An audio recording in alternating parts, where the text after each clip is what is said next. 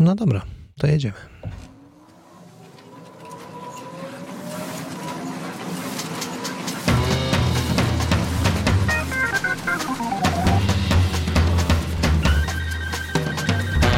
Niezbędni poligrafem Mirosław Pawliński, witam bardzo serdecznie. A dzisiaj o takich tematach, które często się pojawiają w drukarni, czyli optymalizacja i standaryzacja. Niektórym osobom się to myli, niektórym nie. Niektórzy uważają, że to jest to samo, niektórzy uważają, że są to obszary wspólne.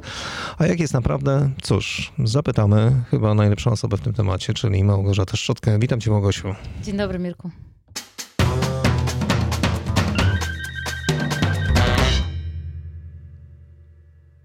Jak już zauważyłem na samym wstępie, Małgosiu, niestety wiele osób to myli. Takie są doświadczenia z mojej bytności. Wiele razy w drukarni spotykałem się z różnym podejściem do optymalizacji i standaryzacji.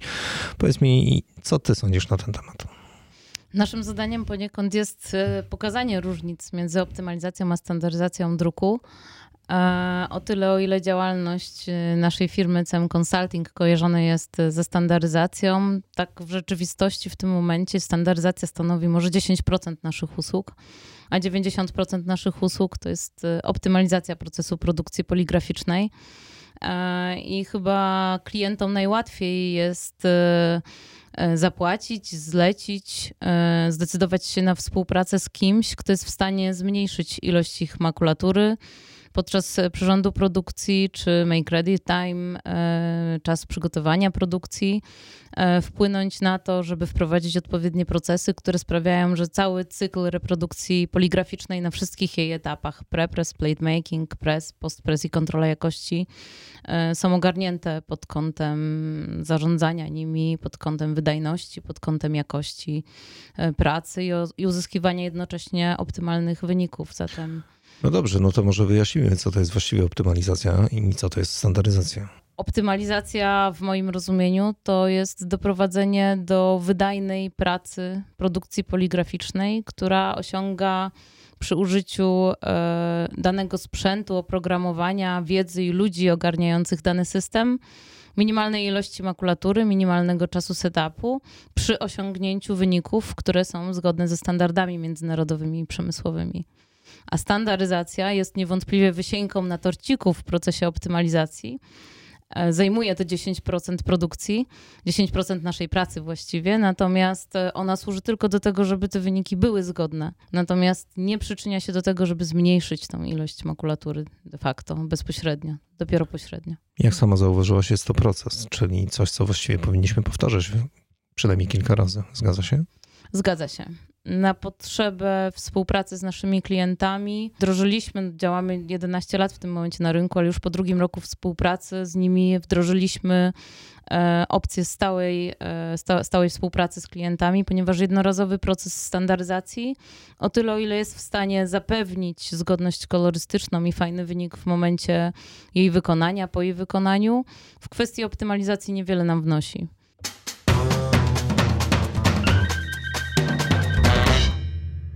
Proszę cię o jakiś przykład takiej optymalizacji.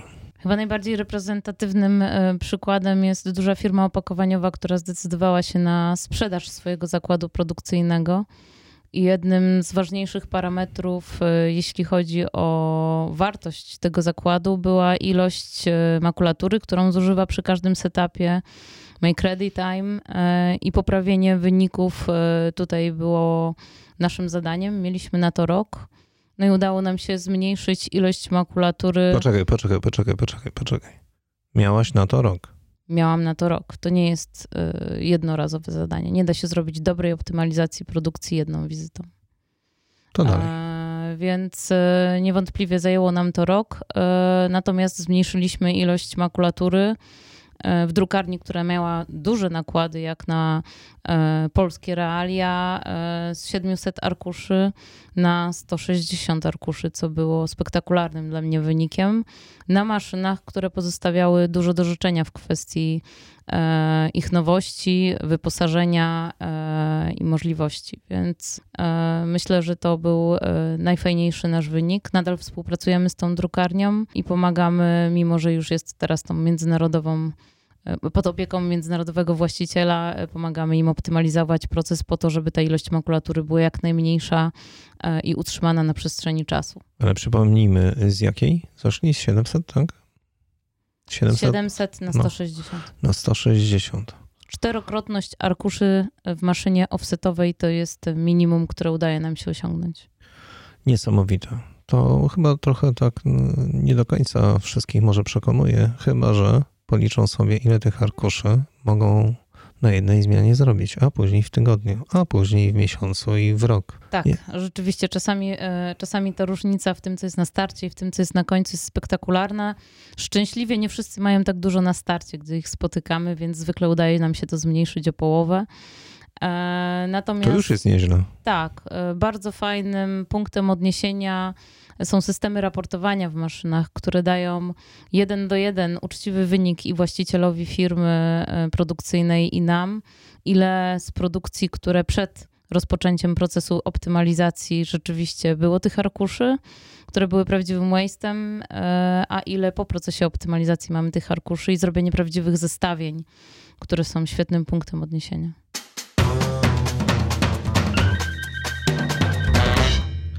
Kiedy się pojawia u Was drukarnia? W którym momencie? Jak to się staje, że jest Waszym klientem?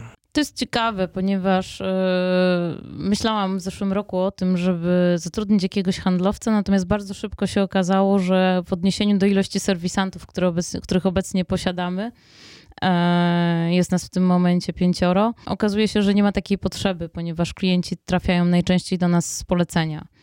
Ale jak to konkurencja poleca konkurencji? Ja nie mam poczucia, że my jesteśmy dla kogoś konkurencją. Nie, nie, nie, nie mówię o tobie. Ja mówię, że drukarnia poleca twoje usługi innej drukarni, tak. która jest konkurencją, powiedzmy. Tak, myślę, że bardzo często to jest y, główne źródło.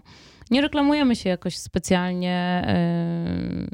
Robimy po prostu swoją pracę, czasami się nią pochwalimy gdzieś na LinkedInie. E, staramy się na bieżąco aktualizować stronę, natomiast klienci pojawiają się u nas głównie z polecenia.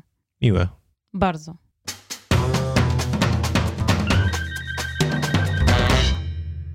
Wdrożenie, które naprawdę zapamiętałaś? No niewątpliwie to było wdrożenie, w którym e, klient e, powiedział, że nie wierzy, że jesteśmy w stanie zmniejszyć ilość makulatury, bo tu przecież wielokrotnie przyjeżdżał serwis, który świetnie zna jego maszyny. On ma maszyny topowego e, międzynarodowego dostawcy, maszyny offsetowe i umówił się z nami na success fee od ilości surowca, który mu zaoszczędzimy które oczywiście skrupulatnie wyliczyliśmy na podstawie raportów z produkcji. Nie pytam, nie pytam, nie pytam, nie pytam o te liczby, ale pewnie było ciekawie. Tak, było bardzo ciekawie, ponieważ no, zarobiliśmy bardzo przyzwoite pieniądze, które pozwoliły nam się doposażyć e, w dużą ilość sprzętu e, w CMC, którego nam wcześniej brakowało. No i to było bardzo miłe. Chciałabym, żeby każdy klient chciał się tak umawiać, a nie tylko na ryczałt. A powiedz nam, jak to jest e, tak naprawdę? Które z, e, z działań, optymalizacja, optymalizacja czy standaryzacja jest dla ciebie większym wyzwaniem w drukarni? Niewątpliwie optymalizacja. Zrobienie dobrze standaryzacji wymaga odpowiednich kompetencji, dlatego ciągle się szkolimy. Zrobiliśmy sobie uprawnienia G7 Eksperta, Idea Alliance i staramy się wykonywać standaryzację metodą balansu szarości, która jest najbardziej dokładna, optymalizujemy proofing. Natomiast standaryzacja jest procesem, który jest ogarnięty software'owo. Wystarczy wyposażyć się w odpowiedni software, wystarczy znać odpowiednie zasady funkcjonowania poszczególnych etapów produkcji i można ją wykonać. Natomiast optymalizacja zmusza e, naszych serwisantów, również mnie, do analizy wyników, do analizy wszystkich funkcjonalności maszyny, które zostały sprzedane, do wdrożenia ich do bieżącej produkcji, do optymalizacji wstępnego nafarbienia, żeby jak najszybciej uzyskać arkusz, który e, jest w taki sposób nafarbiony, że daje dobry wynik również kolorystyczny, czyli do dobrej gęstości, czyli otwarcie stref w relacji do obrotu duktora farbowego, w relacji do przybieracza. To jest klucz do sukcesu, a te ustawienia często pozostawione są same sobie po zainstalowaniu maszyny. Nawet jeśli włączony jest tryb autonauki, to nie działa w sposób właściwy, nie jest odpowiednio zoptymalizowany i zaprzęgnięty do pracy. Więc niewątpliwie optymalizacja jest, y, jest tym, co jest dla nas nadal wyzwaniem i tym, dlaczego nadal chce mi się pracować e, z takim zaangażowaniem. Zobaczenie tych wyników to jest, to jest, to jest prawdziwa moc. A na początku naszej rozmowy powiedziałeś, że w, taka optymalizacja może trwać nawet rok. Są takie, które, które trwają do dzisiaj. E, no, współpraca z nami jest dobrowolna. Gdy klient decyduje się na współpracę, może ją zakończyć po miesiącu, dwóch, trzech, może ją zakończyć po roku. Najczęściej jesteśmy w stanie odpowiedniej ilości makulatury zmniejszyć gdzieś po trzech, czterech miesiącach, pokazać pierwsze wyniki, po sześciu miesiącach kolejne wyniki, po roku takie wyniki finalne. Natomiast Już zdarzyło... przeliczone na konkretne kwoty nawet, nie? No czasami tak, a czasami nie. Natomiast jesteśmy w stanie pokazać y, konkretne ilości w ilości makulatury. Ja zwykle się posługuję ilością arkuszy, a nie konkretnymi kwotami. Nie, nie wnikam w to, ile klient za nie płaci lub nie płaci i skąd bierze surowiec. Natomiast niewątpliwie y, bardzo często okazuje się, y, a właściwie jednorazowo się tak okazało, że duża drukarnia opakowaniowa z Wielkopolski, inna niż ta, o której mówiłam wcześniej, zrezygnowała ze współpracy z nami po czym po roku ta ilość makulatury znowu im wzrosła, ponieważ nie optymalizowali sami tego procesu. E, nie zajmowali się nimi w kontynuacji, mimo że ich do tego przeszkoliliśmy. No i po roku wrócili po to, żeby, żeby znowu wrócić do tamtych ilości, które były w czasie współpracy.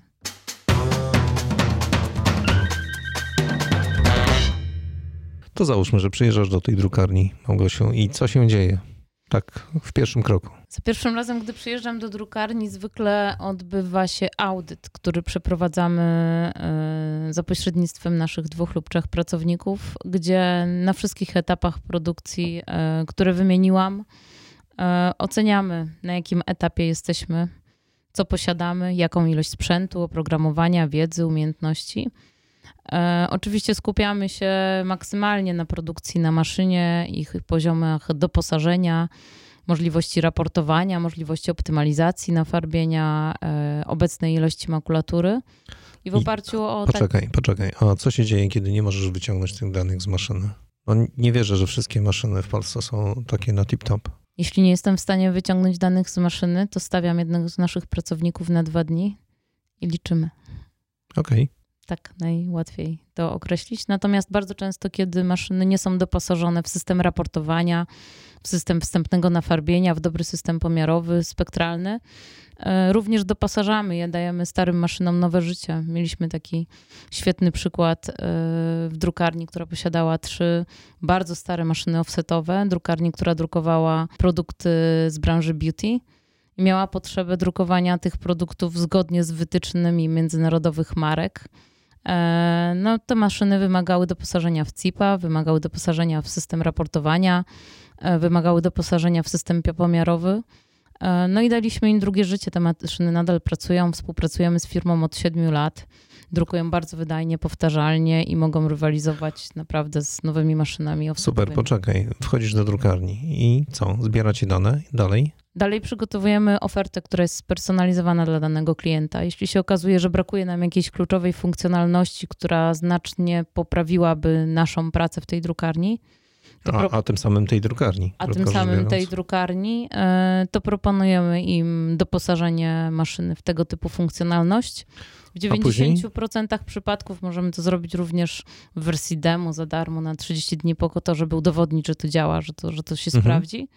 E, później oferujemy proces standaryzacji i optymalizacji produkcji, który jest niewątpliwie pierwszym takim połączonym dużym wdrożeniem.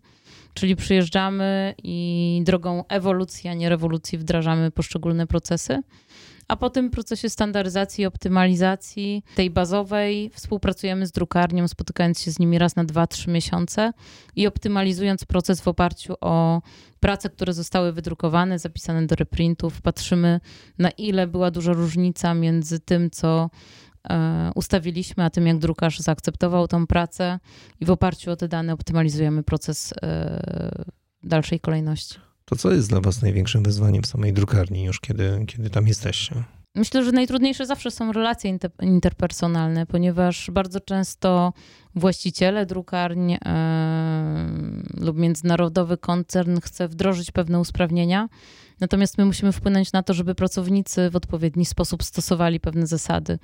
Więc relacje interpersonalne są kluczowe i połowa tej pracy to jest rzeczywiście praca związana z merytorycznym wkładem, a druga połowa tej pracy to jest psychologia i dobre relacje z tymi ludźmi, jednocześnie profesjonalne relacje z tymi ludźmi i pokazanie im, że dajemy im fajny efekt, żeby oni uwierzyli w tą pracę.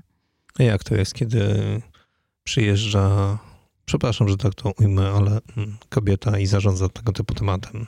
To jest rzadkość jednak mimo wszystko, że wiesz, kobiety znają się bardzo dobrze na sprawach technicznych.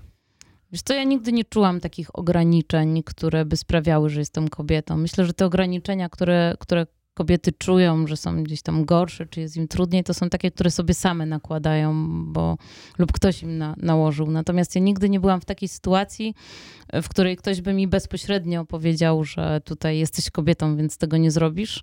Widzę czasami to w spojrzeniu, że muszę więcej udowodnić w wyniku niż dostaję kredytu zaufania, niż gdybym była mężczyzną, no ale to mnie tylko motywuje, to mi daje powera do działania.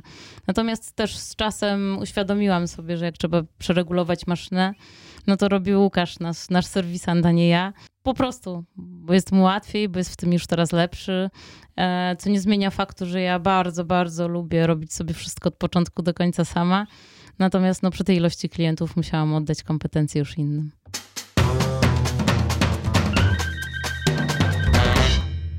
Toż przed nagraniem rozmawialiśmy na temat rozszerzonego gamutu. Co ty sądzisz o ten? A pytasz mnie prywatnie czy zawodowo? Ja zawsze prywatnie. Wiesz co, mamy ze sobą kilka wdrożeń. E, nie jakoś spektakularnie dużo, bo cztery w Polsce. I wykonuję tego typu zlecenia. Mam e, fajny przykład drukarni fleksograficznej, gdzie mieliśmy druk cyfrowy i fleksograficzny. E, właściciel dużej marki e, warunkował współpracę z drukarnią tym, żeby posiadała tego typu technologię, możliwość reprodukcji barw spotowych e, za pomocą siedmiu kanałów. Zrobiliśmy, dało to fajny efekt. Klient zleca produkcję w tej technologii. Duże nakłady drukowane są fleksograficznie, mniejsze cyfrowo. To wszystko ze sobą współgra, zatem wierzę, że to może działać. Natomiast czy wierzę, że to będzie funkcjonowało i zastępowało barwy spotowe? Moja odpowiedź brzmi nie, ale odpowiadam teraz prywatnie, a nie zawodowo, ponieważ jeśli będzie potrzeba robienia tego typu wdrożeń, to będziemy je wykonywali e, z jak największą precyzją. Na ten moment mam pewne obawy, że skończy się to tak jak sprzed wieloma laty heksachrom. Jestem bardzo zachowawcza, e, bardziej niż większość osób w branży, myślę. Dodajmy jeszcze jedną drobną rzecz, o której przed chwilą wspomniałaś. E, to nie jest tak, że się pojawiacie tylko i wyłącznie w drukarniach, gdzie stoją maszyny offsetowe. Przed chwilą powiedziałaś, że również e, maszyny fleksograficzne, wąska, szeroka wstęga, tak? Zgadza tak, się? Zgadza się. I cyfrowe maszyny? Również. Jak to jest możliwe ogarnąć tak duży temat? No mamy odpowiednią osobę, która jest dedykowana do standaryzacji i kalibracji maszyn cyfrowych, która jest w tym specjalistą we wszystkich RIP-ach. Natomiast nie zabiegamy jakoś szczególnie o współpracę z drukarniami, które są tylko cyfrowe. Najczęściej cyfrowe maszyny są dodatkiem do maszyn offsetowych lub fleksograficznych w drukarniach, które obsługujemy. Mhm. Zatem w związku z tym, że staramy się oferować jak najbardziej kompleksową usługę współpracy z drukarniami, jeśli pojawia się druk cyfrowy, oprócz fleksograficznego lub offsetowego, to również wykonujemy kalibrację na tego typu maszynach. W tym roku brałaś udział w konferencji G7. Tak, można tak powiedzieć. No to powiedz coś na ten temat, co ci dało uczestnictwo w G7. G7 to jest y, takie trochę moje odejście w stronę y, Idea Alliance od Instytutu Fogry na tyle odejście, że nie współpracuję z Instytutem Fogry, natomiast metoda wdrażania standaryzacji i idea balansu szarości bardzo e, mnie w sobie rozkochała. Dała nam dużo lepsze efekty zgodności kolorystycznej na maszynie przy zachowaniu zgodności z europejskimi standardami ISO i europejskimi profilami, które są tutaj e, popularne. Zatem G7 jest po prostu drogą dojścia do celu, którą wybraliśmy, żeby, żeby uzyskać dobry efekt, a jednocześnie organizacją, która bardzo e, dużo w tym momencie robi w kwestii standaryzacji, rozwija się. E, nie miałam takiego poczucia, gdy współpracowałam z Instytutem Fogry. Może inaczej, to my będziemy u Ciebie klientem, bo drukujemy czasopismo w wersji tradycyjnej, czyli offset mhm. i część zakładu wykonujemy również cyfrowo. Wiesz, ile mi zajęło, żeby wyrównać jedno do drugiego? Choć te zaplecze jakieś poligraficzne mam i trochę wiedzy, ale mimo wszystko wiesz, ile mi to zajęło? Tak, właśnie bardzo często wszyscy kojarzą tą standaryzację tylko z korektą przyrostu punktu na poszczególnych kanałach cmyka triadowych. Natomiast to nie na tym polega. Spektralny pomiar balansu szarości e, jest kluczem do sukcesu, żeby uzyskać spójność, zgodność kolorystyczną. E, no i ta droga jest niewątpliwie bardziej skomplikowana, ale jednocześnie bardziej efektywna, więc.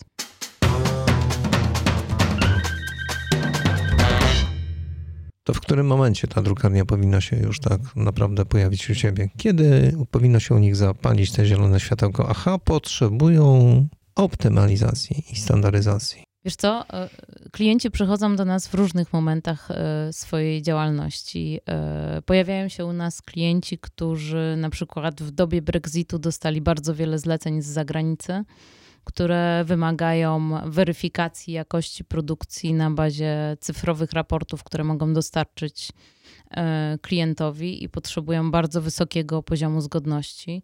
Mieliśmy takie wdrożenia dla Lego czy Microsoftu, które e, w drukarniach opakowaniowych wymagały nie tylko zgodności optycznej z proofem, ale również zgodności cyfrowej mm, na bazie raportów wygenerowanych z maszynek i przesłania ich e, do właściciela marek konkretnych. E, natomiast najczęściej pojawiają się u nas klienci, którzy mówią wprost, mamy coraz więcej mało nakładowych zleceń i potrzebujemy zminimalizować ilość makulatury, dlatego żeby być bardziej opłacalni w stosunku do konkurencji. Koszty surowca rosną. No a nasze usługi w perspektywie tego typu kosztów to jest, to jest promil właściwie. Potrzebujemy na tych naszych maszynach pracować w sposób wydajny i powtarzalny. A zdarzali nam się również bardzo mali klienci, którzy na bardzo starych maszynach powiedzieli, jeśli nie zoptymalizujemy tego procesu, będziemy mieli tyle makulatury, to nas za chwilę nie będzie w dobie COVID-u. E, ratujmy się tego typu działaniami, e, może jeszcze będziemy pływać, a nie będziemy na dnie. E, I bardzo chętnie im również pomagamy i mamy tego typu historie za sobą. Jesteśmy bardzo z nich dumni, czasami bardziej niż z tych dużych klientów, których udało nam się obsługiwać. Naszym gościem Małgorzata Szczotka, CMC z Wrocławia, albo inaczej Color Management Consulting.